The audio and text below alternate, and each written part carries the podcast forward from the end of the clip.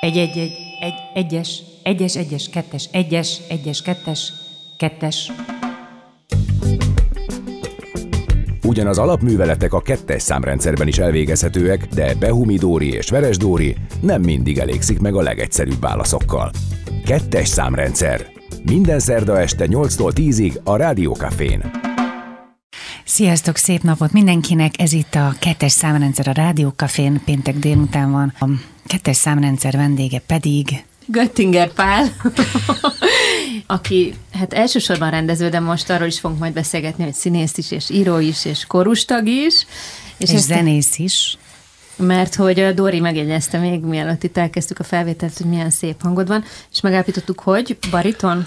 Igen, igen, de nem... De nem úgy kezdted kiskorba. Hát egyrészt, másrészt nem hivatalos, vagy hogy mondjam. Igen. Szóval én nem vagyok énekművész, úgyhogy nem vagyok fahaba se vetéve. Jó, de hát mondjuk a rádió gyerekkorúsába, aki benne volt.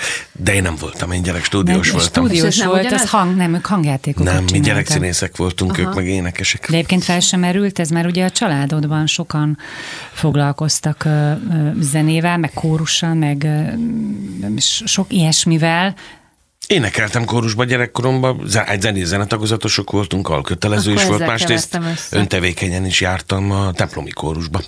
De a rádióban gyerekszínésznek mentem rögtön, abba a kórusban nem voltam.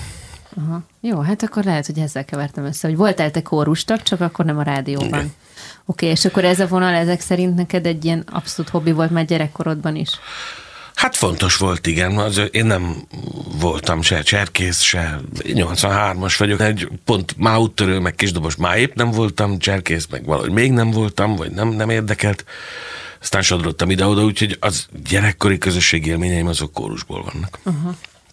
És akkor ott viszont egy kisfiú, mi szokott lenni?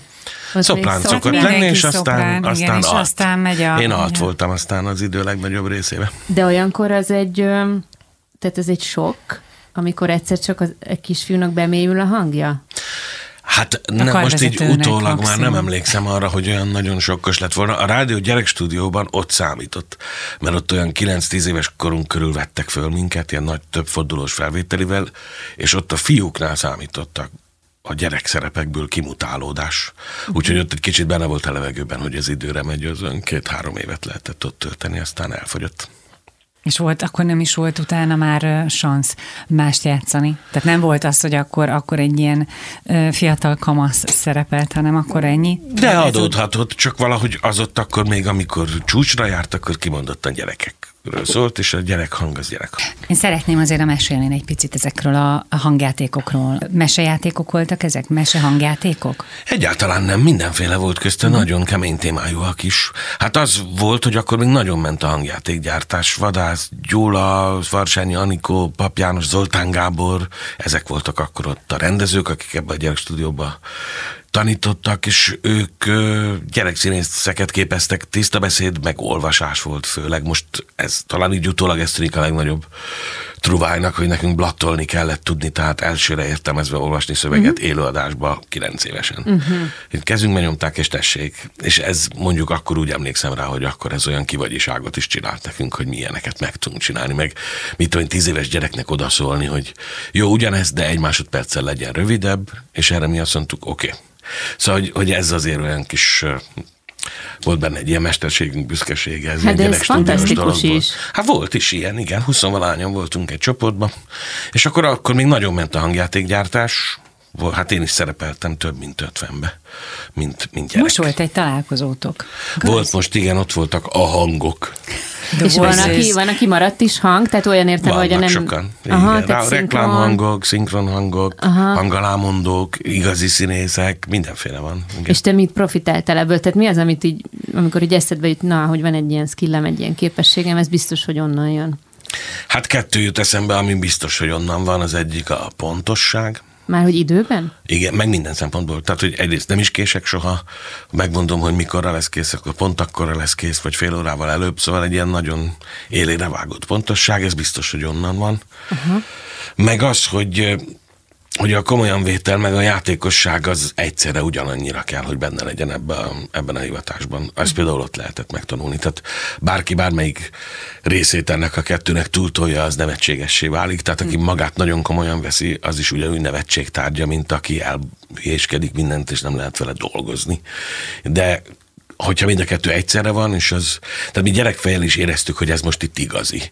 És akkor mi sokkal többen hallgatták ezeket. Tehát az, azt, amikor mi ott beszéltünk a Szabó Éva nénivel élő adásban, 11 évesen, fél óra hosszat rendesen élőben, akkor tudtuk, hogy több százezer ember hallja. És az, az, van. Hogy ez olyan igazi volt, nem, nem játék, hanem tényleg meg kellett csinálni. De őszintén ezt te akartad? Te, te mondtad a szüleidnek 8 évesen, 8-9 évesen, hogy hogy te ezzel szeretnél foglalkozni? Hát a legőszintében megmondom, hogy én gyerekvasutas akartam lenni.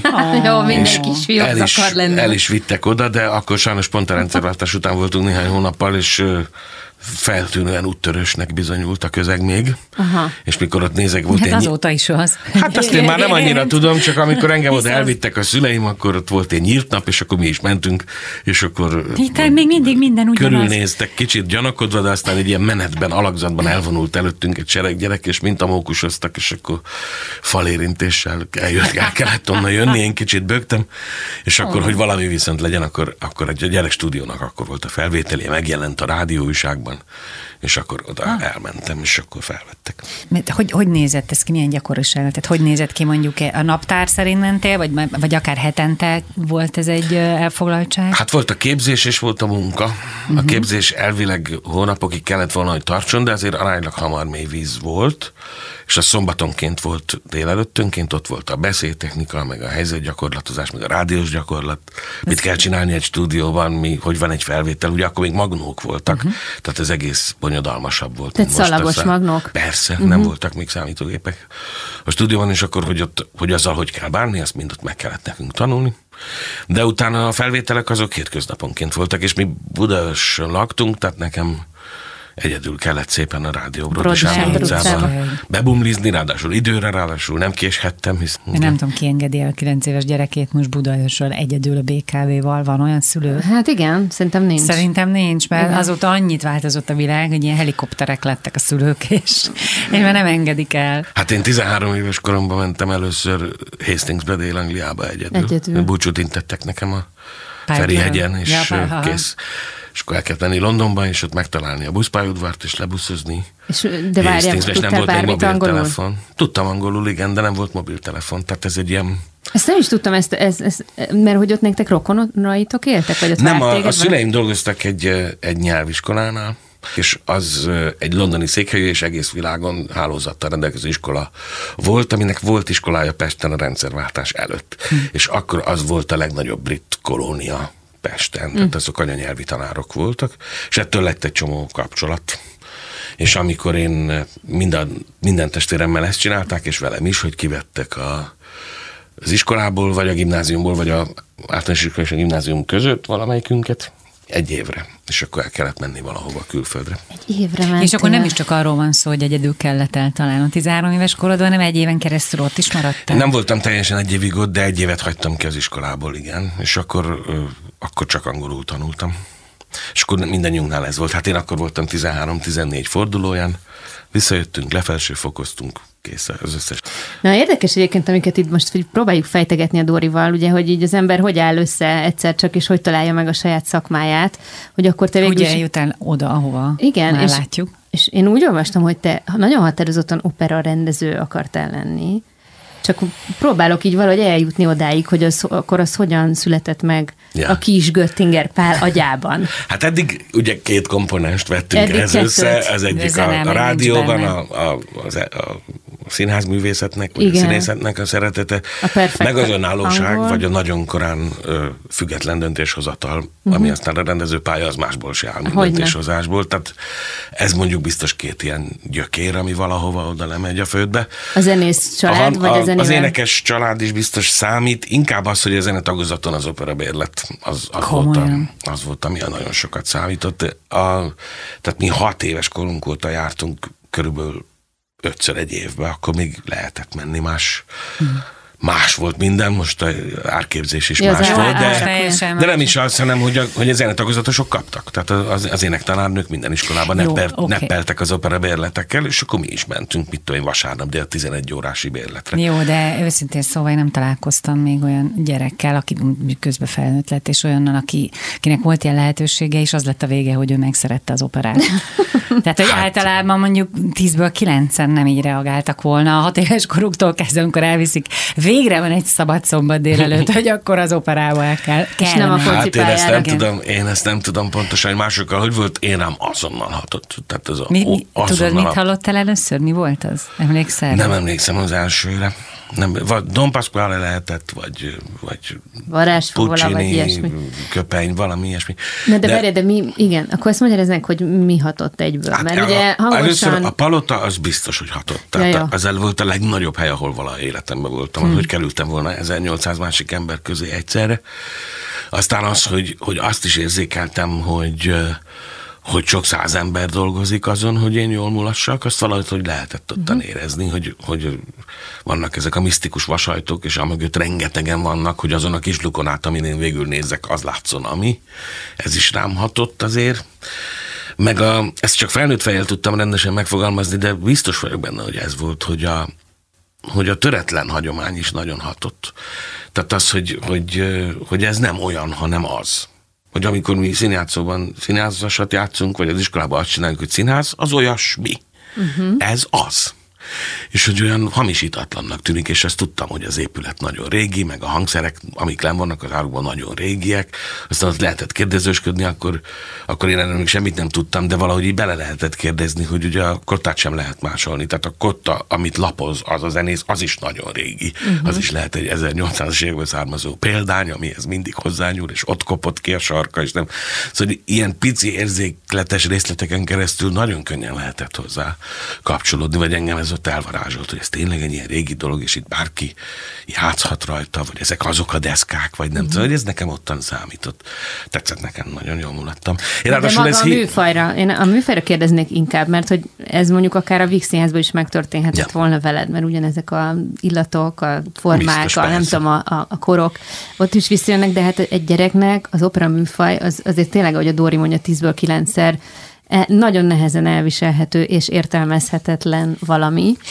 Hát egyrészt a 10-ből 9 se tudom pontosan. Jó, hát most Másrészt nekem magadról beszél, aztán a, a, az opera rendezőként is, meg meg az ezzel való foglalatoskodásban, ugye mi ilyen beavató színházi programokat is csinálunk most már tíz éve, és nekem inkább az a tapasztalatom, hogy a gyerekek nem, nem absztraktabb, mint bármi más.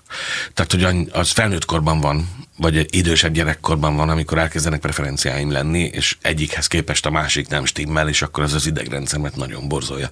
De hat éves vagy nyolc éves korban mindent újdonságnak tanulok meg, hogy azon az ebrán hogy kell átmenni, azt is, meg hogy ott, tehát nem, ez a bábszínházban látszik nagyon jól, tehát, hogy a, a bábszínház egy nagyon absztrakt művészet, de annak a gyereknek, aki a gyufás katujával el tudja játszani egy tűzoltóautó, annak nem absztraktabb, mint uh-huh. bármi más, hanem hogy nagyon könnyen uh-huh. fogja föl, és a történetmesélésnek ez amúgy, tehát én azt vettem észre, hogy nagyon be tudnak vonódni, és nagyon tudják utána taglalni, hogy mi volt.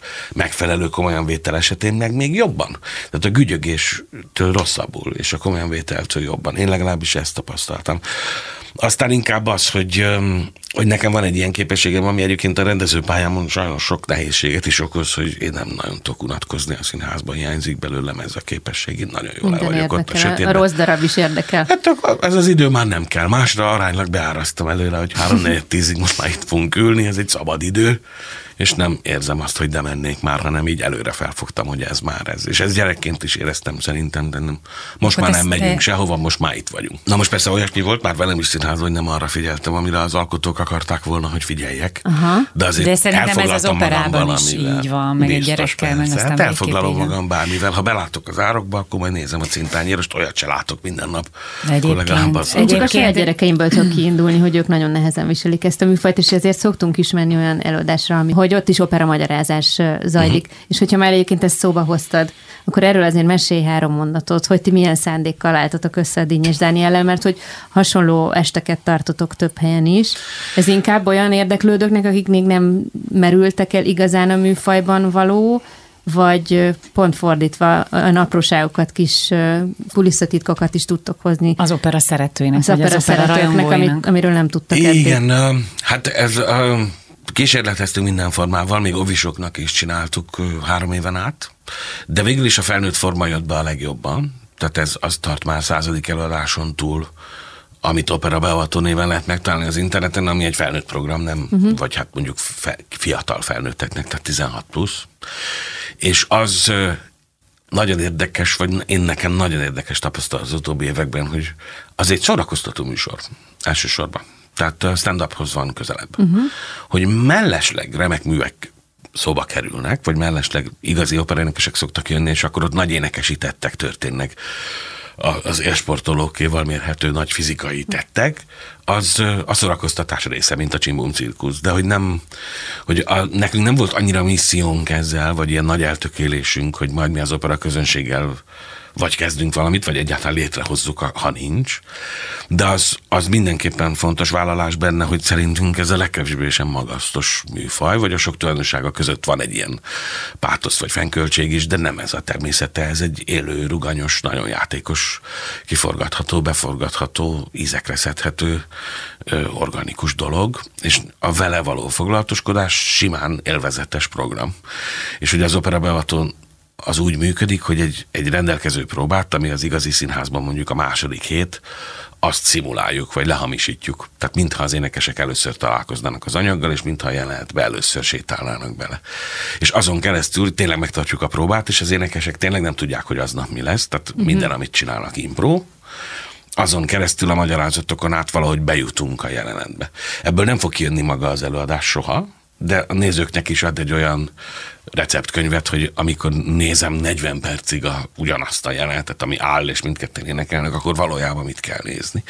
És hogy az, az valójában azt tapasztalom, hogy mondjuk évek óta csináltuk már, amikor egy bizonyos recitatívóban a Dínyes Dani zongorázik, ő a zenei vezető itt, és egy bizonyos recitatívóban a hang nem váltásnál fölkacagott a közönség. Uh-huh.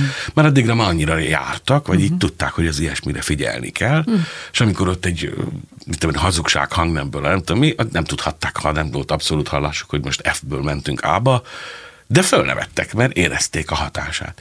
És ezzel tulajdonképpen szövetségre léptek azokkal a réges-régi operanézőkkel, akik a hangrögzítés előtti időkben csak ott hallottak zenét, hát nem csak akkor volt zene, ha valaki zenélt. Igen. És az egy érvő, érvő, élő kommunikációs forma volt. Tehát ők kacagtak ezeken a zenei vicceken, csak aztán ez elfelejtődött. Pedig ugyanazt a hatást ki tudja fejteni most is. De, de akkor ez az, el, de ez az elfelejtődés, ez...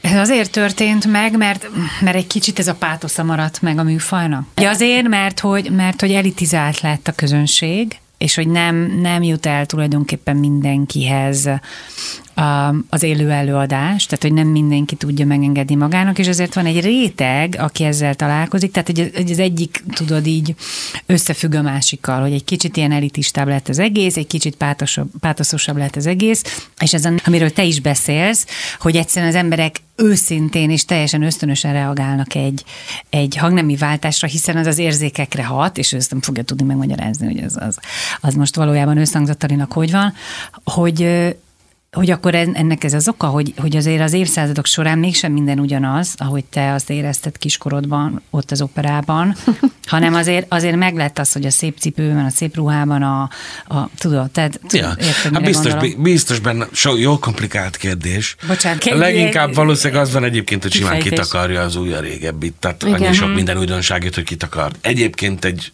normális dolog, tehát ez nem is gyászos, mint hogy ma is van opera, csak az... Sőt, kortárs opera is. Az is van, de én most nem arra gondolok, uh-huh. hanem a musicalre, ami betölti ezt a funkciót. Uh-huh. Yeah. Tehát ez Mozart kora szórakoztató zenéjét írta, könnyű zenéjét, ha úgy tetszik. Hogy ezek könnyű zenék voltak, ami most mondjuk egy, egy operettszínházi nagy musical, az most vagy átvette a funkcióját. És ettől kitakaródott egy picit az, ami régebben volt, valószínűleg ez van a középpontjában. Illetve a töretlen hagyományt értékesnek találni, ez valóban, ahogy te mondod, elitizálja valamelyest a közösség, közönséget, legalábbis beszűkíti azt a kört, aki ezt annyira értékesnek találja, hogy önmagában értékesnek. Tehát azért megyek oda, hogy ilyet lássak. Igen, és akkor, akkor kapcsolódik hozzá egy ilyen eltávolító ö, ö, magasztosság. De most én jól értelek benneteket, hogy akkor azt, azt lehet mondani, hogy mondjuk egy Mozart korabeli közönség jobban értette a zenét, mert hogy azért ez egy komplikáltabb zene az opera, mint egy operett. Nem volt bőség, és nem volt korlátlanság, ami most van. Tehát nem volt hangrögzítés. Csak az a zene volt, amit valaki játszott, és csak az a zene jött létre, amit a szerzője hangjegyenként egyesével leírt, amiben szintén benne van az, hogy nem lehetett összecsapni. Tehát egy, ez mondjuk a Mozart híresen gyorsan írt, de amikor ő olyan híresen gyorsan ír, akkor is hetek telnek el, mire az ötletből lesz valami, hallja. mire valaki egyszer csak azokat a hangokat abban a sorrendben hallani fogja. Tehát egyszerűen csak lassabban készült, mint hogy minden lassabban történt, és ettől szükségképpen mívesebb is, hiszen érződik rajta, hogy nem is értett, aki csinálta. Mint ahogy hogy később a Verdi operáknál lehet hallani, rendesen a zenében lehet hallani, hogy határidős volt, és baromira sietett. És előkapja a paneljeit, ami magabiztos volt, előkapta a gyors megoldásokat, amik ugyan nincsenek annyira kidolgozva, de hatásos végül is, úgyhogy tapsolni fognak a végén, úgyhogy jó lesz így is. Ezek így hallhatóak az Hát figyelj, egyébként szerintem a pátosz az pont, pont, pont a Wagnerrel jött be. Tehát, hogy szerintem a Wagner volt az, aki számomra, és most gondoljátok, vagy, vagy kövesetek a mókusok elé, kövezetek meg. Nekem a Wagner az, ami a, a maximális pátosz behozta.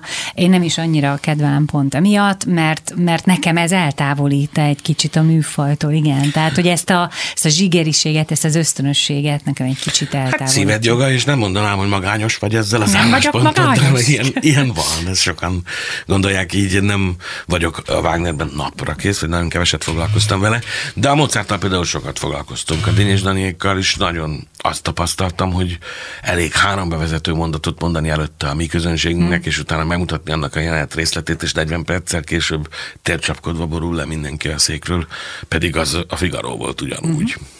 Folytatódik a kettes számrendszer itt a Rádiókafén, Behumi Dórival és Veres Dórival. Göttinger Pál rendező író a vendégünk, és eddig az operáról beszélgettünk, hiszen neked egy szívedhez nagyon közel álló, kedves műfajról van szó.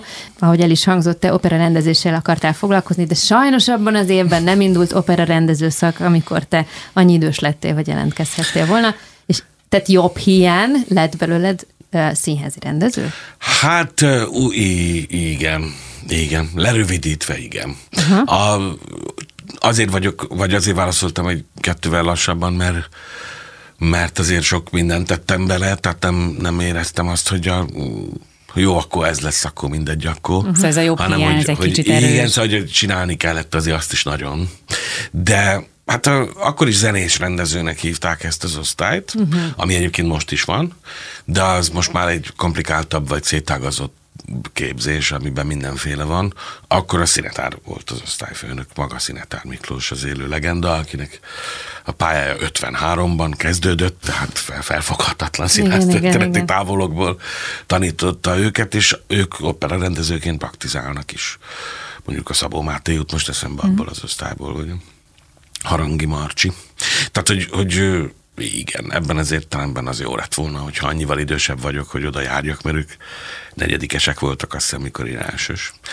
És ugye az iskola úgy működött, ahogy egyébként valószínűleg most is működik, ez a megváltozott változata, hogy annyi iskola van a hány osztályfőnök. Tehát ez maga az osztályfőnök határozza meg a, a stúdiumot, vagy az egész kurikulumot, és én Székely Gábor osztályába jártam, aki akkor a rektor volt az iskolában, és aki egyáltalán nem foglalkozott zenéssel, és meg is mondta nekünk az elején, hogy ő ehhez nem ért, hogy ezt itt nem fogjuk tanulni. És akkor nem álltál fel, és jöttél, hogy na nem, hát, hát akkor köszönöm Ha már olyan jól ott voltam. Nem, nem.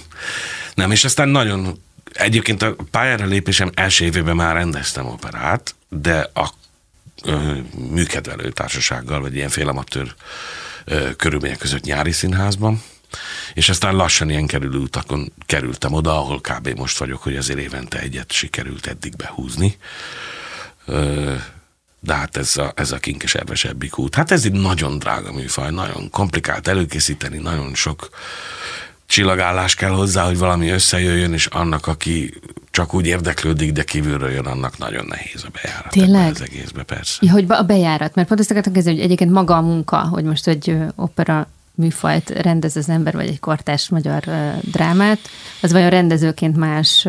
Éges föld. Igen, igen hogy más energiákat igen. igényel? Más. Más az egész feladat, más is és, és a mentalitás, ami kell hozzá, az is más. Tehát egy, hogy az operában olyan borzasztó nagy képek vannak, amik aránylag statikusak, viszont a képiségükben meg nagyon kifejezőnek kell lenniük, mert az alakítás cizellált, olyan kis érdekes volt, az nem fogja hatását kifejteni uh-huh. 2200 néző előtt ordító zenénél, tehát ott máshogy esik alatba. Az is kell, hogy az énekesnek a fejében rendben legyen, hogy a szereplőjével éppen mi van, de azt mondjuk kamaraszínházi eszközökkel adni vissza, annak nincsen ottan semmi hatása. Illetve a próba folyamat is teljesen más, ahogy egy, egy próbatermi, vagy ahogy most szokták pufogtatni ezt a kifejezést, de nem tévedés teljesen, csak kicsit gunyoros hangzik, hogy műhely munka, hogy magunkra zárjuk a próbatermet, és akkor elmélyülünk a mondatokban gesztusonként, meg hangsúlyonként, meg nem tudom. Helyett egy ilyen sokkal gyártósabb, sokkal keményebb dolog van, nagyon-nagyon sokba kerül, és minél csúcskategóriásabb énekesek vannak benne, annál inkább. Az operarendezés magányosabb is ebből a szempontból, mert sokszor van hogy egy, egy szólistával egy szót se váltottam szinte végig. Mármint azon a próbainstruáláson kívül, mert egy ilyen hatalmas ház akkora, és ott 150 közreműködő, ha van, meg az asszisztensek létszáma három, meg az, vagy a 60 emberből balról az 57-kel aznap mondtam egy kedves szót, ez baromi nehéz utólag visszaellenőrizni.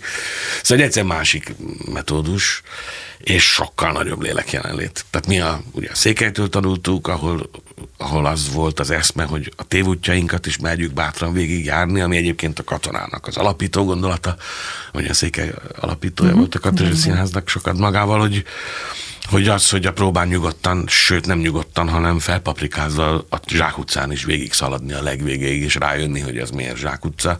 Ez egy időigényes, és egyébként az idegrendszert is próbára tevő és igen, dolog. drága. Egy nagy operánál viszont ilyesmit nem lehet megcsinálni, hát ez képtelenség. Ott, ott előre le kell közözni, vonalzozni minden. Néha egy évvel korábban már tudni kell, hogy mi lesz. Neked van-e olyan opera, ami így a bakancslistád, az opera rendezés bakancslistád első helyén van. Tehát amit, amit mindenképpen szeretnél megrendezni az életedben. Szerencsés helyzetben vagyok, mert tudok úgy válaszolni, hogy már volt.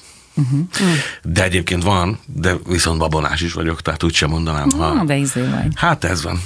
Ez akkor mondd el, vannak a színházasok között babonások, nem akkor, én vagyok az első. Akkor mondd azt, ami volt. A köpeny. Puccini a köpeny. A köpeny. Ez egy 50 perces, hát, egy felvonásos, remek mű. Uh-huh. Csodálatos zene, minden másodpercén Jó, hát minden Puccini csodálatos zene. Hát kétségtelen, csak, csak nekem az egy olyan égkő volt a kezdetektől fogva ez volt a gondolkodásom középpontjában, hogy hogy lehet elmesélnie úgy egy történetet 50 percben, hogy mégis érzem a ráérősséget is, de mégis minden a helyén van, de nem is kapkod, de minden föl van benne építve úgy, hogy a végén kihasadjon a szívem, és aztán mm-hmm. még fordulatnak is van hely a végén, mikor már azt hittem, hogy, mm-hmm. hogy ezt hogy csinálta 50 percben, mm. úgy, hogy közben a hömpölyög a zene, semmi kapkodás nincs benne. Ez felfoghatatlan. Ez Szegeden csináltuk, de én nagyon boldogan megcsinálnám újra, vagy bár akárhányszor. És jól sikerült? Úgy sikerült, ahogy akartad? Hát nem. nem. De hát az jó. Az, nem az, baj? Nem, nem. Na pont ezt akartam kérdezni, hogy te milyen rendező vagy, most nem a jó rossz közepes akármi, nyilván ezt nem is a te tiszted megmondani, hanem hogy nyugodt embernek tűnsz. Van egy olyan kisugárzásod, amiből azt gondolná az ember, hogy veled könnyű lehet dolgozni, vagy, vagy nem egy stresszes próba folyamatnak néz elébe, aki veled elkezdeni egy darabot próbálni. Nem vagyok valami akaratos, ez, vagy inkább úgy mondanám, hogy... Simulékony vagy? Nem is az, mert nekem kell mondani, hogy mi van, tehát nem simulok annyira máshoz, de az... Szóval ezt most mondom úgy, mert ez ilyen megjegyezhető. Kicsit átabota, de olyan megjegyezhető. Tehát én nem tartom művésznek magam, nagyon tisztelem a pályatársaim, többsége művészként definiálja magát, és közöttük nagyszerűeket is ismerek. Olyat, akinek boldogan megyek minden előadására, és egyik ámulatból a másikba esek, hogy hogy miket tud. Én mesterembernek tartom magam, vagy szakinak, ami mondjuk azt jelenti, hogy ha odaadsz nekem egy színdarabot a kezembe, elmondod a cirkumstanciákat, hogy mit kell tudnia, amikorra legyen kész, milyen közönségnek szállod, akkor én fogom tudni, hogy mit kell csinálni. Na de várjál, belőle ez... hiányzik valami, hogy művészembernek hívd magad, vagy neked ez egy döntésed volt, hogy te nem az akarsz lenni? Hát inkább rájövés hosszú, egyébként kemény leckék árán, hogy miben érzem jól magam. Tehát, hogy én nem nem, vagy, nem mindenkinek való ugyanaz, és nagyon le van öntve a színházművészet, egy ilyen két végén égetjük a gyertyát, és a végén lánggal ellobbanunk pátosszal, ami körülbelül annyira káros, mint az operát körülölelő ilyen homály, balladai homály, vagy műfüst homály. Uh-huh hogy én lila köd, hogy úgy mondjam. Én, én nem ebben érzem jól magam. Nagyon, nagyon szeretem az ilyesmit nézni, de nem ebben érzem jól magam, hanem a felhasználásra készült színdaraboknál, vagy azoknál a, az estéknél, amik elfelejtettük már megbecsülni annak az értékét, hogy... Szórakoztató? Nem is az, hogy szórakoztató, hanem hogy ott jól éreztem magam aznap. Az minőségi időtöltés volt, szabad idő. Szórakoztatónak is nevezhetjük, de én nem csináltam több végjátékot, mint, mint nem végjátékot, tehát nem úgy szórakoztató színházzal foglalkoztam, hanem úgy, hogy ne legyen nehéz nézni. Hmm. És ez, ennek van van egy olyan olyan korát érjük most a színház történetnek, hogy egész válogatott módokon, tulajdonképpen a múlt század második felétől egész válogatott módokon nehezítjük meg a nézőnek a, a nézést. Jönnek a, de miért baj az, jönnek ha fáj? a nehéz, hát nem baj az, ha fáj, de, de az, az, baj, az nem ugyanaz. Nem fáj. Ja, az, nem, ugyan, az, az nem, ugyanaz, mint hogy fáj nekem az, amiről a történet szól, az nem ugyanaz, mint hogy a nézőtéren megállás nélkül próbatételek elé vagyok. Ja, vagy akkor ezt most magyaráznak, hogy mit értesz az hogy nehéz nézni valamit? Nagyon nehezen találom erre a definíciót, de, de olyan hatások sorozatával vagyok bombázva, ami arra irányul, hogy a komfortzónámból lökjenek ki. Kényelmetlen szerintem idő Igen. Igen, és ennek lett egy olyan, van, lett egy olyan kult, hogy hogy mondjam, lett egy olyan ázsiója, hogy ez egy, ez egy jó dolognak számít, amit megpróbálunk keresni, mert utána úgy megy róla a diskurzus, hogy ú, az az eladás, az nagyon, uh-huh. az nagyon Tehát ez, mint hogyha ez, ez, ez lenne mint ez egy abszolút érték, érték lenne. Ez igen. lenne az abszolút. Én nem mondom, hogy nem érték, csak ja. azt mondom, hogy nem mindenkinek való minden. Én nagyon szeretem nézni az ilyet, de csinálni nem szeretném, de ráadásul szerintem ők vannak többen. Tehát, hogy nem... nem Mármint kik? Hát akik nem minden szeret. egyes eladásra vadonatúj vad ambícióból táplálkozik. Ó, ők vannak többen? Biztos, Aha. igen. igen. De hogy mondjam, az, hogy jön egy izgalmas, tehetséges, egyébként rengeteg tehetséges fiatal van most. Tehát, tehát nagyon magány cuccok vannak, és tele szellemességgel, és nagyon eredeti gondolatos mindennel. De hogy a Bob Herceget ki fogja megrendezni Nyíregyházán jövőre, az a lista válatlanul rövid lenne.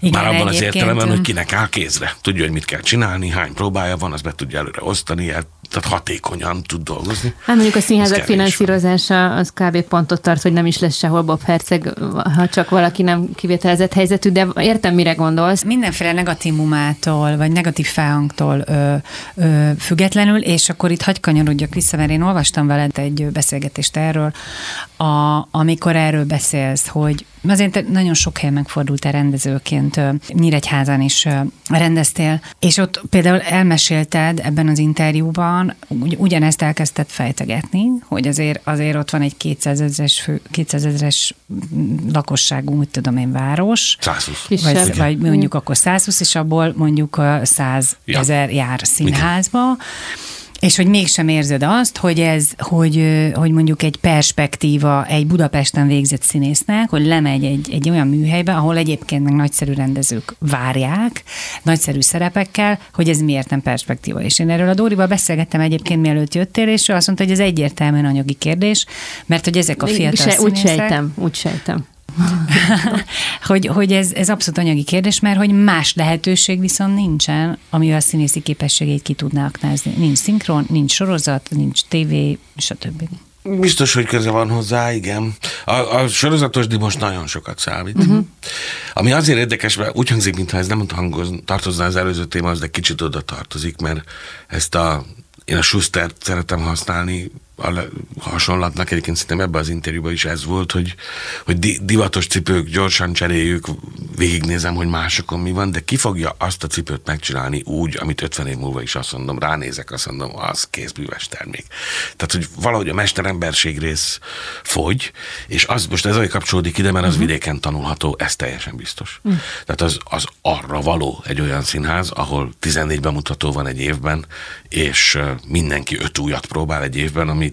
a legváratlanabb műfajiskála uh-huh. lesz, tehát az gyerek, este Lady Macbeth lesz, a, ugyanaznap délelőtt kettőt lenyom a Béka királyból, és közben próbálja a harmadikat, ami meg mondjuk egy amerikai epikus, nem tudom. Tehát, hogy ilyen akkora műfajiskálát kell vidéken játszani, és olyan hatalmas előadás számban, amihez sehol máshogy nem lehet hozzáférni, és nagy baj, hogy ehhez nem jutnak hozzá azok, akik most indulnak, és azért nem jutnak hozzá, mert nem viszi rá őket a lélek, hogy akkor nem tudnak castingokra járni. Hát négy-öt-hat sorozat forog egyszerre, azokat részenként castingolják. Az, az, az, aki egyszer egy ilyenbe bekerül, annak tényleg szabad szemmel láthatóan változik az élete utána. És hogy ez ezzel nem tud versenyezni egy egy Budapesttől 250 kilométerre lévő színház úgy, ahol nem fog annyit keresni, hogy abból megengedhesse magának, hogy feljárogasson a castingokra, még ha ráérne se. Uh-huh. És amikor te elindultál rendezőként, akkor volt egy ilyen képzeletbeli utat? Tehát azt gondoltad, hogy akkor neked is ez az utat, hogy el kell menned vidékre rendezőnek először ahhoz, hogy te ugyanezeket az új gyakorlatokat végigvidd ahhoz mesteremberként, hogy aztán mondjuk itt szabad szellemű, akár független társulatban inkább a vágyam, magad? Inkább a vágyam volt ez. De a rendezőknek már akkor se osztogattak státuszokat. Azóta ez egyébként nyomtalanul eltűnt. Hm. Tehát, hogy, hogy nem voltak rendezőtagjai a színházaknak már akkor se annyira. Színészként meg nem fel sem erült, vagy nem hívtak. De ezért te hosszasan voltál például pont Nyíregyházán. Ott de voltam, vissza, de az már sokkal, sokkal később volt, akkor már nem számítottam ja, kezdőnek nem volt kezdő. De bár, bárkára indultál. A bárkán nem? kezdtem, és ott tag voltam, igen, de ott meg a műfajskála nem volt nagyon széles, hiszen ez egy művészszínház volt, ráadásul, ráadásul négy bemutatóval egy évben csak, tehát azok nagyon ki voltak válogatva, hogy az a négy mi legyen. Meg ott a kortárs volt elsősorban a téma, ami engem, nekem nagyon jól jött, vagy lábra jött, mert én ezt nagyon szeretem csinálni és ezért én ott nagyon jól is éreztem magam, de azt, amit aztán később, mikor Kaposváron tag lettem, vagy Debrecenben vendégeskedtem, vagy aztán Nyíregyházán, azt nem lehetett volna a bárkában sem fölszedni. De azért én tényleg érzek egy kis ellentfondást. Ugye egész idáig arról beszéltél, hogy a, hogy a mesterség, hogy a mesterember, és hogy te inkább mesterembernek tartod magad, majd azt mondod, hogy neked abszolút a kortárs színházá az áll hozzád közel. De hát Ez, az is csak egy műfaj. Én értem. Hát lehet, hogy nem ugyanazok a definíciókat használjuk teljesen. Lehet, lehet. De én a kortársat kortárs drámára értettem uh-huh. most, amit egyébként egy, ráadásul elsősorban angol nyelvűt csináltam, amit ráadásul egy meglehetősen konzervatív színpadi nyelvnek felel meg. Uh-huh. Hiszen az angol színdarabokban beszélgető emberek vannak, és ráadásul nagyon erős ügynökségek vannak mögöttük, tehát hogyha a darabban az, nem is, nem is feláll a székről semmi. és elmegy a kanapéhoz, akkor nagyon észnék kell lenni. Ha nem, nem egy székről áll föl, és nem egy kanapéhez nem megy. Szóval, hogy, hogy így észnék kell lenni. És, és nekem ez való jobban, de nekem például voltak a rendezőszakos osztálytársaim, akik évtizedek óta döglöttnek találták az angol nyelvű színházat, hiszen Peter Brook is elmenekült onnan, mert ott nem lehet egyszer megmaradni, mm. és ő is Párizsban lett, aki lett, mert hogy, hogy az angoloknál beszélgető emberek ülnek kanapékon. És én ott kisebbségi véleményemmel üldögéltem, hogy én ezt mint Nagyon ahogy kezdtük szeretek. ezt a beszélgetést, én nem fog tudni unatkozni úgysem. Én engem érdekel, hogy miről beszélgetnek.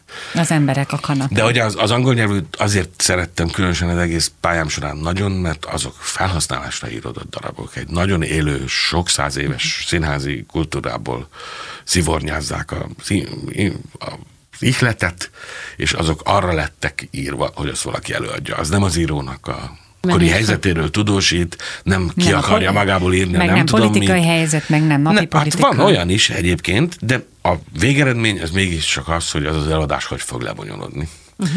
Egy angol előadásról alkotott véleménynél a diskurzusban az íróról van szó és a rendező egy technikai személyzet része, aki lebonyolította. De hogyha megbukik egy angol bemutató, akkor az író bukik meg, nem a rendező. Uh-huh. Tehát ez nem, az, az teljesen máshogy van, és nekem ez nagyon való. Egyébként az írást is most már megszerettem mostanra, pedig ott aztán még a rendezéshez képest nem, még te, több, nem, visz, nem te viszed el a balhét. Még több felelősséget kell vállalni. Összeraktuk akkor Göttinger Pált magunkba, mint rendező, és akkor most a következő szünet után azokról az előadásokról fogunk beszélni, amelyek most is futnak, és amelyeket akár írtál, rendeztél, vagy játszol bizonyos színpadokon. Maradjatok velünk, továbbra is ez itt a kettes számrendszer. Most íróvá válásod is kerüljen egy kicsit előtérbe, mert hogy most próbáljátok az Orlai produkcióval a Belvárosi Színházban lesz 16-án, ha jól tudom, a premierje. Nulladik, Nulladik perc. perc című darabodnak, ezt már te is írtad.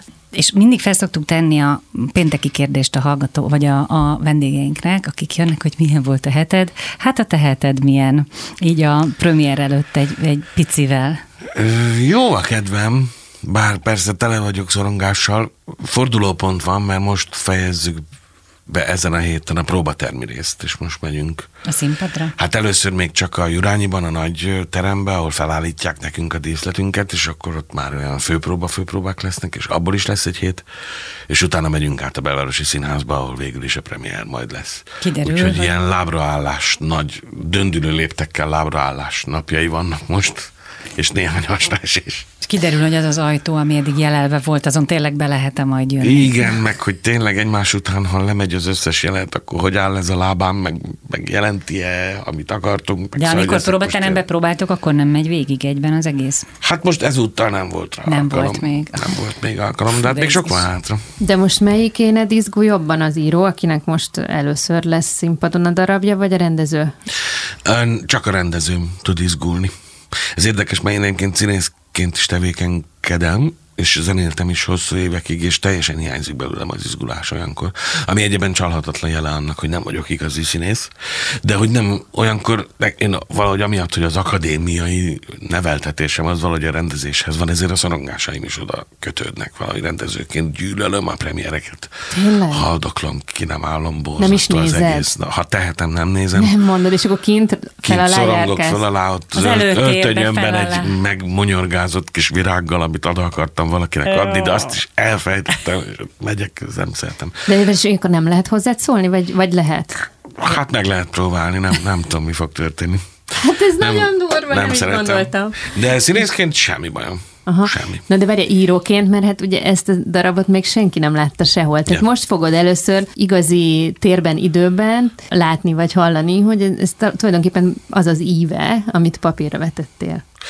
Hát az az igazság, hogy abban egy kicsit magabiztos vagyok. Tehát szerintem az, az, Az jó. az fog, Nagyon jó. fogja hajtani magát, amit szeretnénk Mesélj róla egy picit. Jó, hogy szóba került a köpeny, mert ez annak a parafrázisa egyébként. A Puccini A köpenyről Puccini beszélünk. darabnak egy, ö, annak a története van átforgatva benne, egy, egy másik történetté, de a szereplőnevek, meg a, a milliója az egésznek az, az, az tulajdonképpen az. De köpeny volt az a Puccini, ami egy hajón Így van, így van, a rakparton játszódik. Párizsban? Igen, Párizsban. Mert hogy az előadás is ott játszódik, 1900 Igen, igen, igen, igen. Ez egyébként stimmelne is a Puccini korához képest. A, a Puccini kottában benne van, hogy hol hallatszódjon autókürt. Micsoda? Távolodó autó dudál. Aha. Tehát, hogy igen, ez pont akkor játszódhatna 1900-ban teljesen Aha. nyugodtan azon a rakparton. E, Ez a, amit mi csinálunk, az a Párizsi világkiáltás idején játszódik, vagy hát a sokadik Párizsi kiáltás volt az, de éppen az 1900-asnál, ami egyébként az első olimpia is volt egyben. De hogy ez nekem azért tetszett ez a kor, vagy azért választottam, ez egy házassági dráma egyébként az eredeti köpeny, és a mi darabunk is, tehát egy, egy megcsalás történet, és annak a, az utóélete, tehát utána van egy élet, és az milyen lesz. Er, erről szól, és ez az eredeti is erről szól, és a miénknek is ez a fő témája.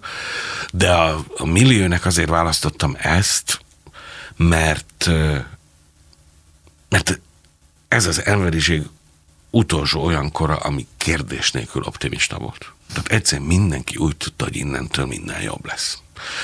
Ez a egyrészt elöntötték a világot az addig csak csodabogárságnak tekintett találmányok, elkezdtek tényleg az emberek kezére állni. Autók voltak már, trollibusz volt, mozgójárda, metró, akkor itt a Párizsi metró, volt, mit tudom én, elképesztő ilyen villanykörte.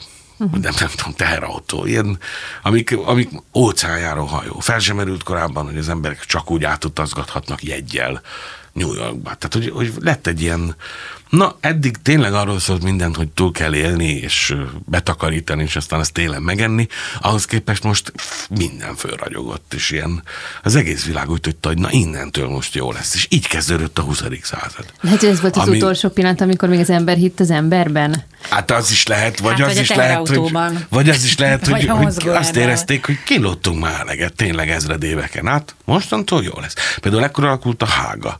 Tehát úgy tudták, hogy na most már nem lesznek háborúk. Uh-huh. Mert lett egy bíróság, majd oda mennek, megbeszélik. Tehát nem lesz több Óriás. háború volt a mondás a 20. század első pillanatában, így tudták. És ezt én nagyon szerettem volna valahogy kitunkolni, ezt az életérzést, mert én 15 éve foglalkozom csak színházzal, soha senkivel nem beszéltem még, aki arról beszélt volna, hogy minden mennyivel rosszabb lett, mint mikor ő elkezdte. Tehát, hogy az egész történetünk arról szól, hogy régen bezzeg, bezzeg mikor. Még ebbe a beszélgetésben is elkezdtük mondani, hogy bezzeg a rádióban, akkor még tudtak a kilenc évesek folyékonyan olvasni, és bezzeg akkor én még egyedül mentem. Szóval régen volt egy ilyen varázslat, és most már bezzeg rosszabb. De miért nem lehet, hogy az ember tényleg romlik? Vagy az, az együttélésünk nem. romlik? Nem, szerintem nem. Szerinted nem? Szerintem, szerintem Hát egyre gonoszabbak vagyunk egymásról, majd beszélünk róla, hogy a feleséged... Nem, inkább csak bének vagyunk. A feleségem gonosz? Dehogy is, hanem hogy neki volt egy szuper fotósorozata, ugye akartam majd erről beszélni de most vele. Ezt Na de, érted, de, de, de, de, jó ez, amit mondasz. De mert... engem érdekel, hogy te miért vagy ilyen optimista. Úgy értem, az emberrel kapcsolatban. a dolgokat írtak róla a Facebookon kommentekben, ellenben nem ja, nem kövezték a... meg, ja, nem, nem, vagy nem feszítették izére kuszták karóba, Mindegy, vagy akkor tegyük meg. meg ezt a kitérőt, nem erre gondoltam pontosan, hogy ugye a, a Petrának, a feleségednek volt egy szuper fotósorozata. Grisnik Petráról beszélünk, aki, aki színésznő, és aki tulajdonképpen ezzel a fotósorozattal elmondta véleményét a bulváról, a névtelen kommentekről, azokról a, a, az emberekről, akik megnehezítik a, a nyilvánosság előtt élő hát társaik nem, életét. Nem csak a nyilvánosság előtt élők, hanem egyáltalán, amikor megnehezítjük egymás életét. Na és Tehát ezért ez nem mondom, csak a nyilvánosságról hogy, hogy szerintetek nem romlottabb az ember a másikkal való viselkedésben, mint régen? Ez nem igaz? Hát most élek, tehát csak, ismer, csak tájékozódni tudtam, de hát hogy régen mi volt. Nagyjából. De, de nem, nem, nem, szerintem nem. Nem. nem. Figyelj, régen is voltak. Az emberek alapvetően így szeret, szeretik egymáson köszörülni a nyelvüket, ez csak most teret kapott ezzel, és most egyáltalán nem akarom elbogatelizálni ennek az élét, de szerintem az emberek régen sem ö, ö, fukarkodtak azzal, hogy egymást mm, kibeszéljék. Akkor, igen. akkor tudom, mi változott, hogy a nyilvánosság tere az ugye nagyobb, tehát hogy egyszerűen könnyebben Többen elér hallják, egymáshoz a vélemény. Hallják, persze, de mondjuk annyival kevesebbet is ér. Így tehát, van. hogy, hogyha egy szűk közösségben mondták volna ugyanezeket nekem valaki, akivel évtizedekig együtt élek, és utána is együtt együtt fogok, mint a nem tudom kicsoda a távolból, annak a hatása is más. Leverted volna rögtön? Hát mit tudjuk, mi, mi lett volna, de hát régenben erőszakosabbak voltak például az emberek, uh-huh, ezt igaz. írjuk a javára a hamarabb, mostani társadalomnak. Hamarabb gyilkoltunk. A Göttinger pált nem lehet kirobbantani. De ezek szerint... Az optimizmusából, meg, és ez nagyon jó, és a jó kedvéből, és a, és a pozitív hozzáállásából. Visszakanyarodhatunk Persze. egy picit, a, a, nekem valahogy ez a századforduló, ez jobban esik. Szóval mesélj erről, igen. Tehát, Tehát akkor játszódik? van egy ilyen, egy ilyen optimista, nagyon derűs közeg, ez felfoghatatlan lépték egyébként mostani fejjel. Tehát a, azt a világkiállításnak 55 millió látogatója volt. 55 milla. Képzeljünk el ma egy tömegrendezvényt, amin 55 millió látogató volt. Ez képtelenség. Elképesztő volt. És átépítették ugye a félvárost hozzá, egy csomó építmény ma is megvan belőle, amit ideiglenesnek húztak föl, mint nálunk a Városligetbe a Vajdahunyadvárát, csak ott hagyták, mert jól néz ki. És hogy abból van nekik egy tucat volt akkor, vagy még sokat, 43 ország állított ki, vagy 47, vagy nem tudom, mint pavilonja volt. A magyar pavilonban egyébként ükapám kiállította Körösfői Krizsaladár, igen, és akkor jelent meg, hogy a távol-kelet is elkezdte képviseltetni a magát, bizony. és a szejteszi aztán onnan ebből is táplálkozott. Bizony, és olyanokat láttak, amiket sose láttak Igen. azelőtt, és mindenki azt érezte, hogy, hogy ez most már kanyújtásnyira van. Telefonáltak. Hát nekünk milyen magától értetődik, de hát ez egy képtelenség volt. Na mindegy. És akkor ennek valójában a Puccini története is, és a miénk is egy alulnézete, mert ez a rakparton játszódik a melósok között akiket ez a csodálatos vadonatúj világ el fog söpörni. Tehát ez a folyami teherhajózók, ez már nincsen. Egyébként pont akkor lett teherautó, tehát pont akkor tűntek el. És ők alulnézve, ez a város középpontjában volt, nem úgy volt, mint most, hogy Csepeli szabad kikötő kell menni 20 a busszal, hanem a város teljesen közepén ott a legszegényebb, 16 órás munkanappal fizikai munkát végző emberek, sajgó tagjaikkal ültek és fölnéztek a fölöttük ragyogó városra, ami ember magasságnál kicsit magasabban volt, tehát úgy elérni nem nagyon lehetett, de látszott. És onnan nézték, hogy másnak milyen jó, és úgy rösztözkodni szerettek volna benne, mert végül is akkor biztos nekik is jobb lesz utána, gondolom. És tele van valami ilyen vanyar kételjel is ez, de közben meg ők hinni akartak abban, hogy ez jobb lesz. És valahogy ezt akartam valahogy elmesélni, ezt a ezt ezen keresztül, mert ez egy válságban jutott házasságnak is a története, és ott is muszáj lesz hinniük, hogy utána is lesz valahogy, mert különben elpusztulnak. Ahogy egyébként az eredeti Puccini operában meg is hal a fiú, de hogy itt nálunk hogy lesz a vége, azt nem, nem mondom el, de nem ennyire egyszerű. Uh-huh. És hát, a... Nem, nekem nagyon nagy kedvet csinált. Annyira, annyira képle, képszerűen tudsz beszélni, és olyan jó kedvel, nekem nagyon nagy kedvem lett megnézni. És akkor a nulladik perc, az arra utal, hogy ez még a boldogság ártatlan időszaka, ahonnan aztán bármi felé fordulhat még a sors. Hát több komponens is van benne a nulladik percben, mert a, a nulladik perc először is egy pszichológiai szakifejezés egyébként, és a harctérit a katonáknál használják, és a trauma pillanatára vonatkozik. Tehát amikor a 21 néhány éves gyerek olyat lát, amit sose láthatott, és rögtön utána történnie kell valaminek, neki tovább kell menni, vagy nem, és ott beavatkozni a nulladik percben, azon nagyon sok múlik a későbbi pszichéje szempontjából. Hm, nem, Ez van, egy, van egy ilyen kifejezés. Aha. És hát egy megcsalás történet egy házasságban az nyugodtan nevezhető traumatikus másodpercnek, a rájövésnek az egész konkrét pillanata. Ezt is gondoltam a nulladik perc címnél, hogy ezt érdemes valahogy erre fordítani. Másrészt hát nyilván ezt a bizonyos az emberiség történetek legpusztítóbb évszázadának a kezdetét, uh-huh. ami tele volt derűvel, és mindenki azt hitte, hogy nagyon jó lesz. Kicsit azért abban is bízom, hogy hogy mi már tudjuk utólag, hogy ezeknek a nagy optimistáknak ott nem lett végül igaza, de akkor hát, ha nekünk sincs akik meg olyan porusan látjuk, hanem ja. hogy hát, ha ez valahogy kileng, Aha. vagy összeadódik, vagy kiegyenlítődik, Aha. vagy valami lesz vele. És vannak benne az eredeti operából átvett szereplők, akiknek kicsit máshogy intéztem a, a sorsát végül az én darabomban, de mindegyiküknél ott van egy ilyen döntő pillanat, amitől fogva az életük teljesen másképp lesz. Hogyha derűsen akarom nézni, akkor azt mondom, ma kezdődik, ha sötétebben akarom nézni, és a szereplők többsége váltogatja is ezt a nézőpontját, akkor meg azt mondom, hogy mindent elveszítettem. Tehát most vagyok, most nullázottam le. Uh-huh. És végül is meg is dögölhetek, nem fog hiányozni senkinek, vagy elkezdek valami újat, de az már egy másik ember lesz. Tehát, hogy abban is van egy ilyen nulladik perc pillanat. Ez egyébként az eredeti Puccini operából van, ami egy egészen pici részlet, másfél ütem az egész, de hm. nekem az operának a húspontja. És az az, amikor a feleség egy ilyen kitakart beszélgetésből, tehát nem is tudhatja teljesen biztosan, de a szívemén tudja a férjével folytatott beszélgetésből, hogy a férj tudja, mm.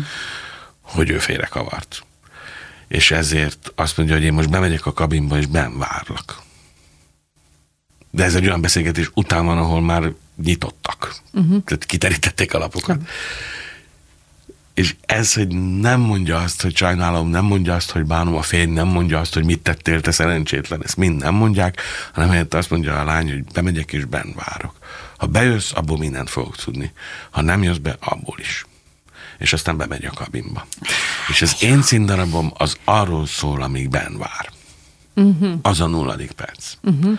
Ha bejön utána a férj, és lefekszenek aludni úgy, ahogy hisz együtt élnek évek óta, hogy mindig, akkor abból a nő tudni fogja hogy akkor még nem oldódik meg, de hogy, hogy valami tud lenni. Ha nem jön, akkor abból is tudni fogja, hogy akkor vége van valaminek. De nem tud mit csinálni. Az ő füle mögött van a baj. Úgyhogy most nem erőltetheti, nem követelőzhet, nem szembesíthet, várnia kell, uh-huh. amíg a férj kitalálja, hogy mi legyen. És amíg ott bennül és vár, az a nulladik perc ebben a mi színdarabunkban uh-huh. elsősorban azért, és e- tulajdonképpen ezt az egy másodpercet, ami tényleg az Puccini operában egy nagyon rövid rész, hogy azt szerettem volna kiírni két felvonássá, és körülvenni egy ilyen millióvel, de ennél egyébként viccesebb, mint ahogy most mondom. Van zene a darabban? Van hivatkozás az operai részletekre, most kell majd ezekben a napokban eldönteni, hogy ebből mennyit engedjünk meg magunknak, és mi lesz, ami már túl fordi, vagy kezem, fejem, vagy illusztratív, uh-huh. de mi az, ami viszont kell hozzá, és ráadásul az opera az a szabadjára engedett érzelmeknek is a műfaja, tehát pont az az operai hatásnak a lényege, hogy ott ülsz a nézőtér sötétjében, és érdekeseket akarsz gondolni, de amikor felhasad az a zene, akkor fel vagy mentve. Sírhatsz. Nem ciki. Az biztos. Dől, Főleg a dől az a muzsika, és akkor szabad. Uh-huh. És azért ezt én szeretném, ezt a hatást, vagy irigylem.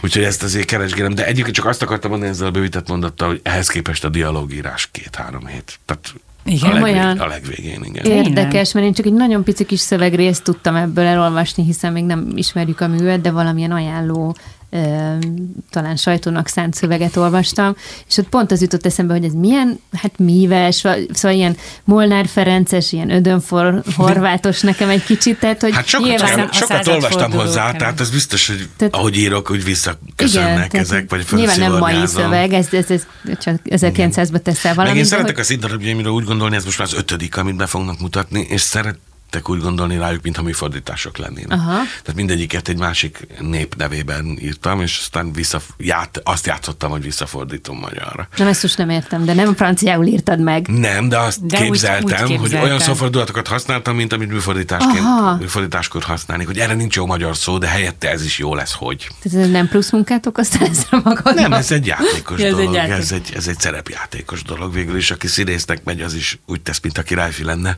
hogy én meg fel felfedeztem egy darabot, amit sosem olvastatok, Aha. mindenképp be akarom nektek mutatni, és hogy lefordítom magyarra. Tehát inkognitóba teszed magad tulajdonképpen. Hát lényegében, de most ezt csak arra mondom, hogy az öreg híd alatt az egy ír darab volt, a Bagáncsvirág az egy skót darab volt, a manőver az egy svéd darab volt, szóval az, azt hamisítottam, mintha az lenne. Hasadt a személyiség. hát ez játékosság, az persze hasadás is, de, de én a Hanvai Kornél színdarabjával diplomáztam annak idején, aminek mm. Pokol volt a címe, és az is egy házassági dráma volt egyébként, és ő például ezt adta műfai megjelenülésnek, hogy angol színdarab. Mm. Tehát nem azt, hogy dráma, vagy tragédia, vagy nem tudom mi, angol és színdarab. És erre tök jó rátett egy sínre. És ez nagyon ez tetszett nekem, hogy hirtelen tényleg tudni véltem, hogy akkor ettől mit kell várni. Tök jó. És ez, ezt én viccesnek találtam. Egyébként ő álnéven mutatta be a darabjait, én ezt nem kocká... vagy azt az első darabját én ezt nem kockáztattam végül meg. Mi hát az a kockázat, ha nem álnéven? Hát inkább az, hogy olyan elvitt, megbonyolította volna az életet, nagyon nehéz szervezni egy ilyen álneves dolgot. Ő egyébként Ellen Livier-nek hívták őt akkoriban, amikor ezt a darabot írta, aztán valami jól értesült színikritikus lebuktatta az első kritikában, és akkor el lett a játék rontva.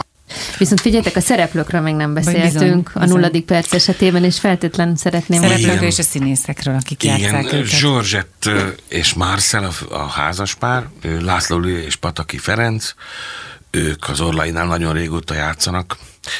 Madame P-nek játszottam, vagy játékból fordítottam így az operában Szarkamamának hívják ezt a szereplőt. Ez udvaros Dorottya lesz, és Ficere Béla játsza a vakondot, akit Molnak nevezünk, franciásítva a vakondokot. Ő egy veterán, egy ott rakodó munkás a parton, de valójában egy kivénhet gyarmati katona. És van egy fiatal rakodó munkás fiú, akinek fiatalsággal megkavarja itt a házasságban az állakat. Azt Anrinak hívják az operában, és úgy hívják nálunk is, ő Rohonyi Barnabás lesz. És Grisnik Petra, a feleségem is benne van, és ő pedig egy száz éves öregasszonyt fog alakítani, bizonyos Pötyi mamát. Adtál neki egy zicser szerepet. Hát egy tejfelt, igen. A Pötyi mamát már előbb kitaláltuk egyébként, ő ebbe a színdarabba is csak úgy került bele, hogy ő volt előbb. De egyébként az öreg híd alatt másik színdarabba, amit a kőszegiekkel csináltunk pár éve, abban is már szerepelt a Pötyi mama. Aha. Ő, őt én úgy képzelem, nagyon sok színdarabba szeretném még beleírni, és ilyen fordítva halad az időbe. Tehát az öreg alatt most játszódott, és olyan 70 év körüli volt. Ez ugye 1900-ban játszódik, de itt már 100 éves. Szóval kicsit bonyolult, hogy ő hogy van egy ilyen időtlen öreg asszony. De miért azt... kell neked ő, vagy ő milyen szereplő neked? Ő egy olyan funkciójú szereplő, hogy, hogy ő van az időn kívül.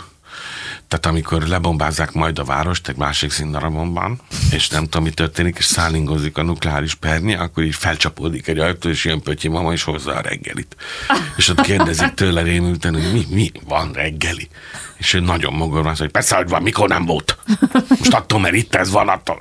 Szóval, hogy valahogy az időn kívül érkezik Aha. ő. Szerintem a világ teremtésén is ott volt már. És a Kolumbusz partlaszállásánál is, és ott ontotta a véleményét. Fél csak a fantáziádban létezik ez, hogy minden minden összekapcsolódik a műveidben, vagy pedig az egész életedet látod így előre, mondjuk így akár a pályafutásodban is van egy ilyen elgondolásod, hogy mi miután kéne, hogy következzem? Hát nem, nem nem vagyok annyira tervezős, mint ami ennek ez hangzik. Tehát uh-huh. itt inkább a, a fantáziám rúgdalódzik, egy nagyon tervezhetetlen kor jutott nekünk.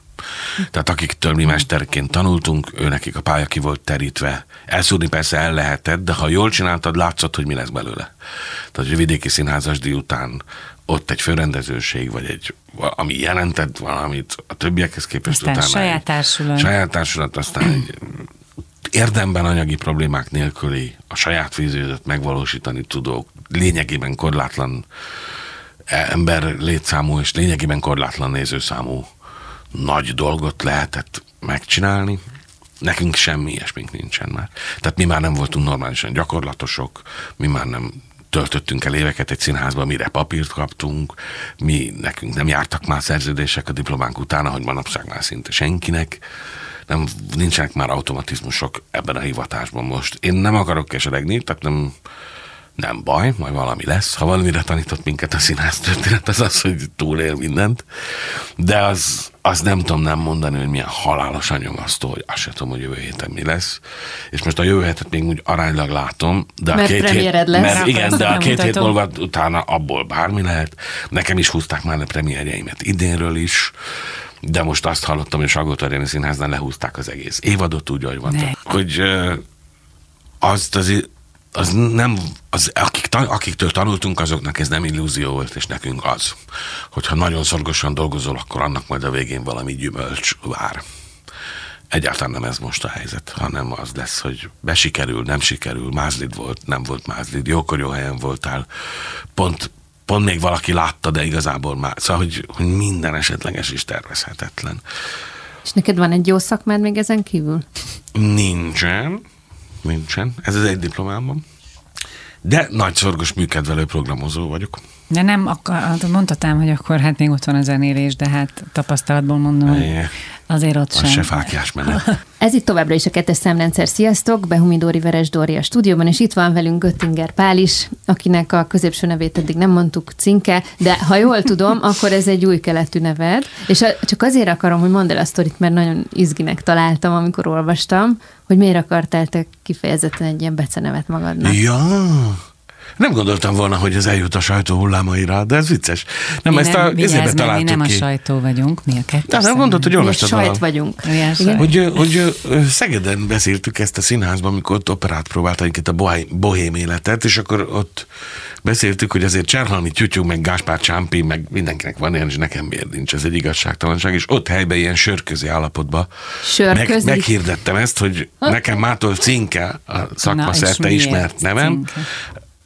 Nem tudom már, ott találtam. Hát valami ki. miatt mégis mondtad a cinkét. Mit tudom én, az alkatom úgy. miatt, megpihennek a válladom.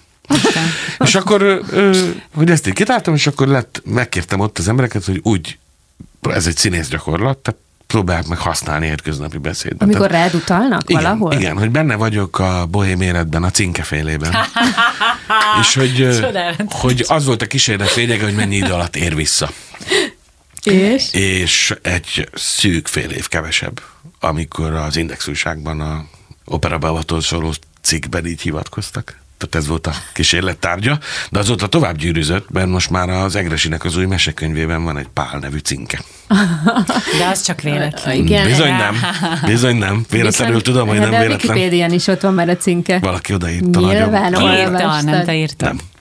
Ez, erre tippeltünk, hogy annyira biztos, biztos sok ilyen írtad. insider info van a, a Wikipédiában, hogy biztos te írtad Nem. magadról. Nem. Tudunk olyat, aki ír magáról. Te is most már így azonosultál ezzel? Tehát szereted ezt a cinkeséget? Jól el vagyok vele. Ez egy jó szó. Jó, én is bírom. De hát te találtad ki, úgyhogy akkor nyilván. Nem biztos, megbánhattam volna, mondjuk visszacsinálni sokkal egyszerűbb. Igen. Másnap reggel józanul. Igen, tehát egyszer csak nem... inkább sas lennék ma már. Igen.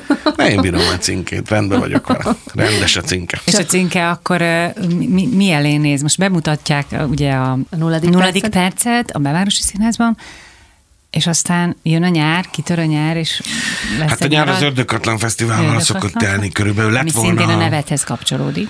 Hát ott, ott dolgozok is. jó régóta, még a Bárka Színházas idők óta.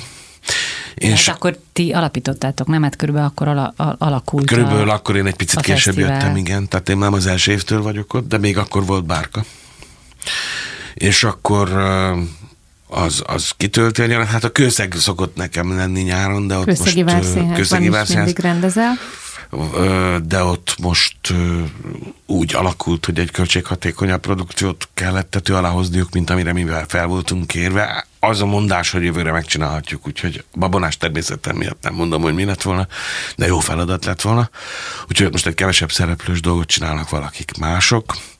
Úgyhogy a nyár ennyiben felszabadul, de közben íroskodnom kell, mert kettő másikat készítek elő, és utána pedig megyek Szombathelyre, ahol Légrádi Gergelynek a darabját fogom rendezni, annak Én is, te is a címe, és egy színházi zaklatási tematikájú régi MeToo történet kerül elő benne. Hm. Egy ilyen hosszú évtizedes elkussolás alól fakad ki egy, egy történet. Ez, ez lesz szombathelyen, és utána megyek Nyíregyházára, ahol ugye fölrendező voltam évekkel ezelőtt, és ahol most visszamegyek vendégnek. Ö, ott a Családi Játszmák című darabot fogom rendezni, és utána megyek Tatabányára Dragomány Györgytől a Kalucsnit rendezni. És közben a ját, az előadások, amik bejátszom, azok meg mennek, hál' Isten tovább. A, a telefondoktor is a fekete-fehér is, ez két monodráma egyébként. Hát ez az szóval, hogy miközben nem vagy színész, pont ezen ö, mosolyogtam, hogy a legnehezebb színészi feladatot vállalod el, egyedül vagy a színpadon, egy monodrámában.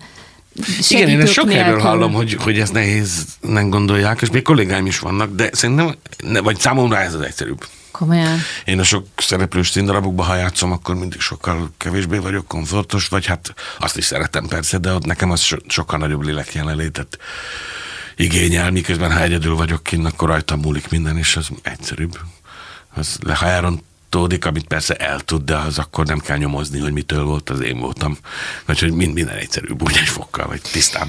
És egyáltalán miért van ez a kitüremkedés eh, így az életedben, hogy néha színészként is megmutatkozol, akár filmben is, ugye? Igen. Hát szerettek játszani, ez nem bonyolultabb ennél szerintem. A, a hasznait utólag látom.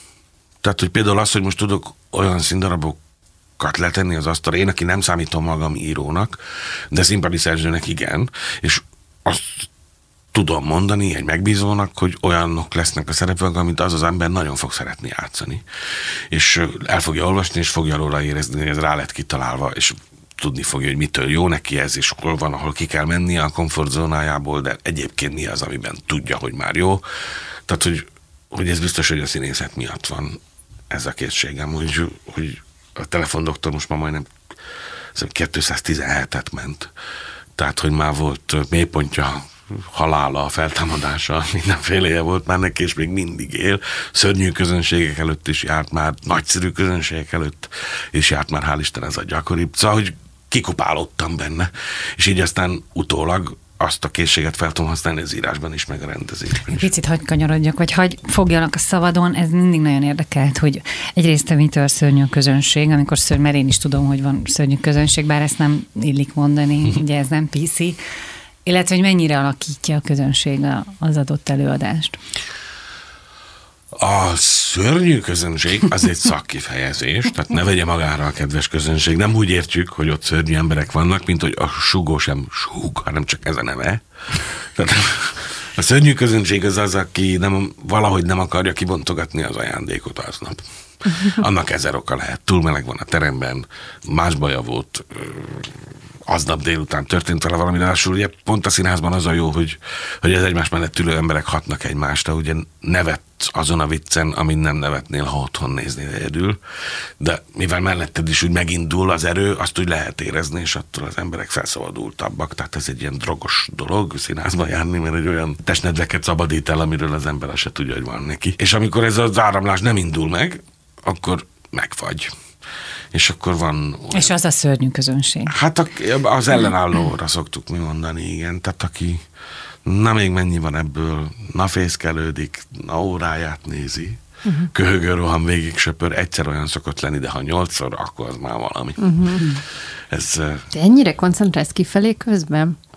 Hát, Vagy ez akaratlan? Ah, ez akaratlan. Ez, a színházak többségében nem lehet látni egyébként a közönséget, csak hallani. Tehát annyira szemedbe süt a lámpa, hogy hogy pont ha, ha feszült figyelem van, vagy nagyon nevetnek, azt a kettőt olyan nagyon lehet hallani. Az általános tartózkodásból abból nagyon nehéz leszűrni, hogy mi van, de annak van egy ilyen általános zizgése, és abban, ha felfordulást támad, ezt lehet hallani, ezt nem mm. lehet nem hallani, hogy valaki uzsonnás zacskót nyitott. Egyébként ez a nézők többségének nem értetődik magától, hogy hogy ő mindent hall, ami történik a színpadon, ha lépek kettőt, vagy leülök azt is, de ugyanott vagyunk, tehát én is hallom őt. Igen, ez tényleg ilyen érdekes, hogy nem Ugye, mint a táskájában kutat, kis cukros papírral akkor, zörög, akkor az, ez azt sajnos... én hallom. Kere, keresi a megszólaló hát ő is hallaná, ha én kutatnám. Hát persze. És akkor, mert tulajdonképpen egy picit benne is foglaltatott a válaszodba a, a másik kérd, vagy a kérdésem másik felére a válasz, de vegyük azt a pillanatot, hogy kimész te ugye teljesen fel, felstrófolva pozitívan, tudom én, és ezek aztán alakítják az előadást. Ezek a fajta benyomások. Alakítják, igen. Az, azért ott van szerintem egy mérce, hogy, hogy az 5-10-20 előadás után beáll valaminek a, az alapjárata. Uh-huh. És annál nem tud rosszabb lenni. Tehát, nem, tehát ha, ha szélvihar van, vagy nem tudom, szabadtéren játszunk, és jön a vihar, valami szint alá akkor sem esik már be mert azért mégiscsak ez a foglalkozásunk, és értünk hozzá annyira, hogy tehát, hogy annak azért van egy minimuma. Tehát az a színész, aki azt mondja, hogy annyira fújt a szél, hogy emiatt nem tudtam normálisan valahogy azt tudtál mondani, szerintem ott, ott valami nem stimmel. Tehát tudjad végül is, pénzt kapsz érte. Tehát értsen hozzá, légy De az, hogy egy adást tud jobban vagy rosszabbul sikerülni, az igaz viszont, igen, tehát hat a közönség persze. Meg az is van, hogy ez is sebezhető azért. Tehát például pozitív irányba is. Tehát, hogy amikor a közönség nagyon akarja szeretni, vagy ahogy az előbb mondtam ezt, hogy nagyon ki akarja bontogatni az ajándékot, és már akkor ordítva röhög, amikor csak átmegy valaki balról jobbra, akkor ott meg egyrészt csalódást fogunk neki okozni, mert ebből másfél órát nem lehet bírni. Tehát akkor ő majd a 40. percben fog elfáradni, és úgy fog emlékezni, hogy vége már nem volt olyan jó. Hmm. Másrészt meg, meg ott belefürdőzik az ember, és és akkor el tud csúszni egy és? És gyalázatos dolgok történnek. Hát ilyen... Ripacskodás. Hát persze. Aha. Hát persze. Egymás fölül játszása és tromfolás. Mert, mert én sose tudtam megállapítani, hogy, hogy, hogy egy, egy adott előadás, vagy egy színpadon történő valami, mert, mert az is elképzelhető, hogy, hogy mi alakítjuk azt. Tehát, hogy, hogy mit tudom, hogy nem volt meg aznap este az összhang. Tehát hiába hoztam a, a szakmámnak a mondjuk jó esetben minimumát, vagy egy kicsivel annál többet, de nem hatottunk hogy egymásra a színpadon, nem volt úgy meg az energia, és lehet, hogy az, a, az ember úgy ült be, hogy ő nagyon ki akarta bontogatni, de mi bennünk Kicsi volt valami, az ajándék. Kicsi, kicsi volt az ajándék. Ez nagyon így van a valóságban, igen. Ez azért is szeretem nehéz. jobban a monodrámát, ahol ez nincs. Nagyon nehéz megállapítani, hogy, melyik, hogy melyik volt előbb. Igen. Tehát, hogy ezt a közönségtől kaptam én, és ezért nem jött össze, vagy én adtam valami valamit rosszul, én ezt sose tudom megállapítani. Hát meg az is érdekes, hogy a zenészeknél egy kicsit máshogy van, mert a zenének van egy mérhető minimuma. Én mégiscsak van itt egy mérhetőség, hogy a hangok jók voltak-e, de az van ez nincs. Tehát ott Igen. egyszerűen annyira benne volt, hogy kicsit máshogy mondta, vagy más szavakat használt, vagy ugrottak egy kicsit, vagy hát, utólag azt fogják mondani, hogy nagyon jól ment.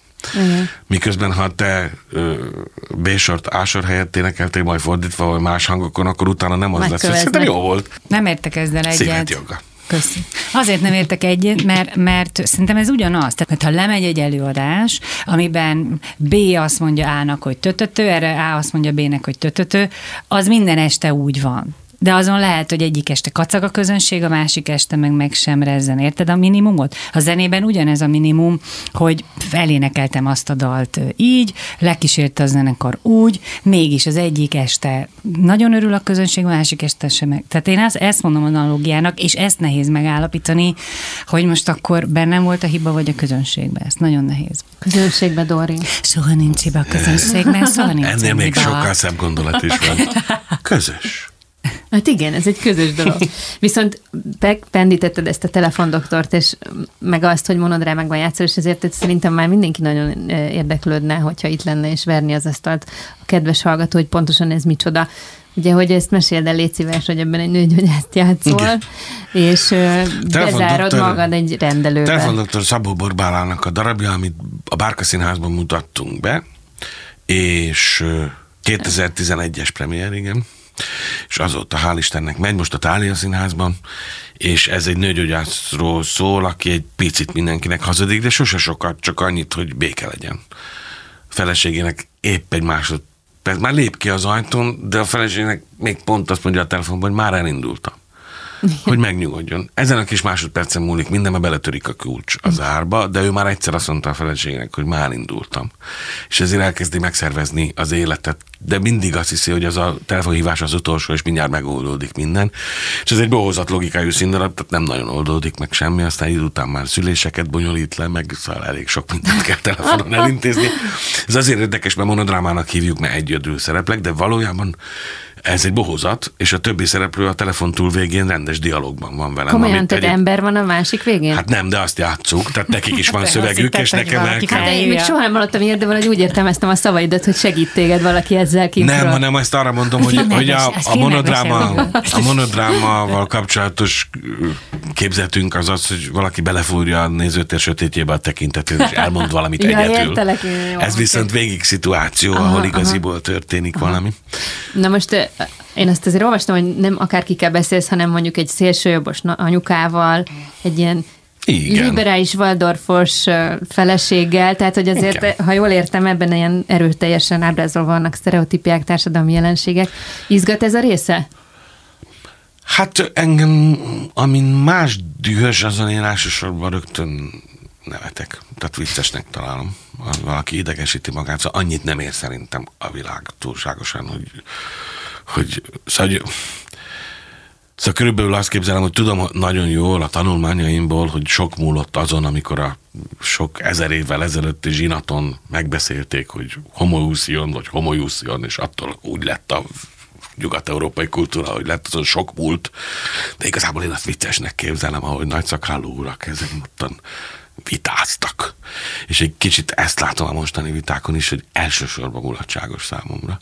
Tehát most volt ez a Még Black, Blackface hogy... ügy a Tália Színházban, és aki hallottam ilyen kosmai beszélgetéseket, hogy miért megengedhetetlen, hogy egy fehér színész játszon egy fekete szereplőt feketére festve, majd utána egy másik ember azt mondja ugyanannál az asztalnál, ugyanolyan szónoki hevülettel, hogy most azért ezt nem mondhatjuk, hogy az összes többi 20 éves fekete magyar színész elől vette volna el a lehetőséget.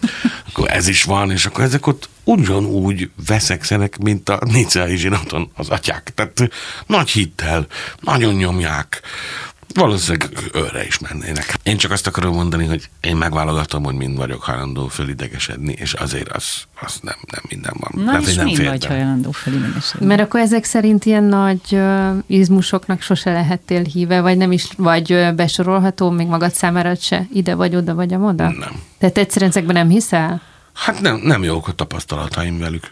Aha. Ugye, én katolikus neveltetésben részesültem, és annak is gondolom magam a mai napig. De nem vagyok az egyháztal azért nagyon hasra esve.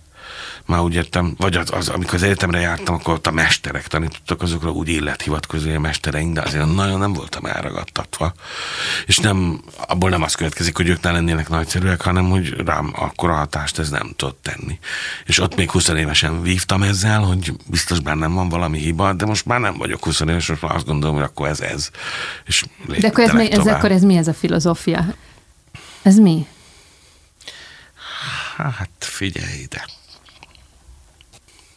Amit az ember tud tenni, meg amivel nem tud tenni. Amivel van teendőd, meg amivel nincs. Én például soha nem jutna eszembe megmondani másnak, hogy mit gondoljon, vagy csináljon. Amit tudom, hogy rendezőként furcsának hangzik, mert a foglalkozásra ez a kép, hogy ez ez. De, tehát, hogy De él úgy, és legyél egy vonzó példa. És majd azt fogják mondani az emberek, hogy ott van például ő, mert ő úgy élt, hogy az szerintem tisztább képlet, mint azt mondani, hogy én nem tűröm meg a társadalomban a színészek feketére festését. Én nem tűröm meg a társadalomban a egyneműek házasságát. Én ezt kikérem magamnak, ő ne csináljon valamit. Szóval mindenki beszéljen magáról, szerintem az egyszerűbb lenne. A színházi zaklatás ellen szerintem úgy kell küzdeni, hogy nem csinálod. Ez a leghatékonyabb mondja. Hogy más mit csinál, ezt nem, nem tudod. Uh-huh és valahogy azt képzelem, hogy minden ilyesmi után mindig kataklizmák jönnek, tehát nagy beomlások, és amikor ez, hogy pötyi mama mászik elő, hogy valahogy a kataklizma után marad az, aki ilyet nem csinál. Uh-huh. Szerintem attól lesz jobb hely a világ. Igen. Akkor nagyon szépen köszönjük, hogy itt voltál. És toj-toj. És, és hogy tanultunk tőled egy csomó mindent szerintem, meg nagyon izgalmas beszélgetés volt. És valóban ilyenkor kéz- és lábtörést kell mondani és a legfrissebb premierhez. Nagyon szépen köszönöm a vendéglátást is, és várunk mindenkit szeretettel. És sziasztok! Sziasztok! Kettes számrendszer. Veres Dóri és Behumi Dóri műsorát hallottátok. És bármikor újra megtehetitek a Rádiókafé 98.hu-n.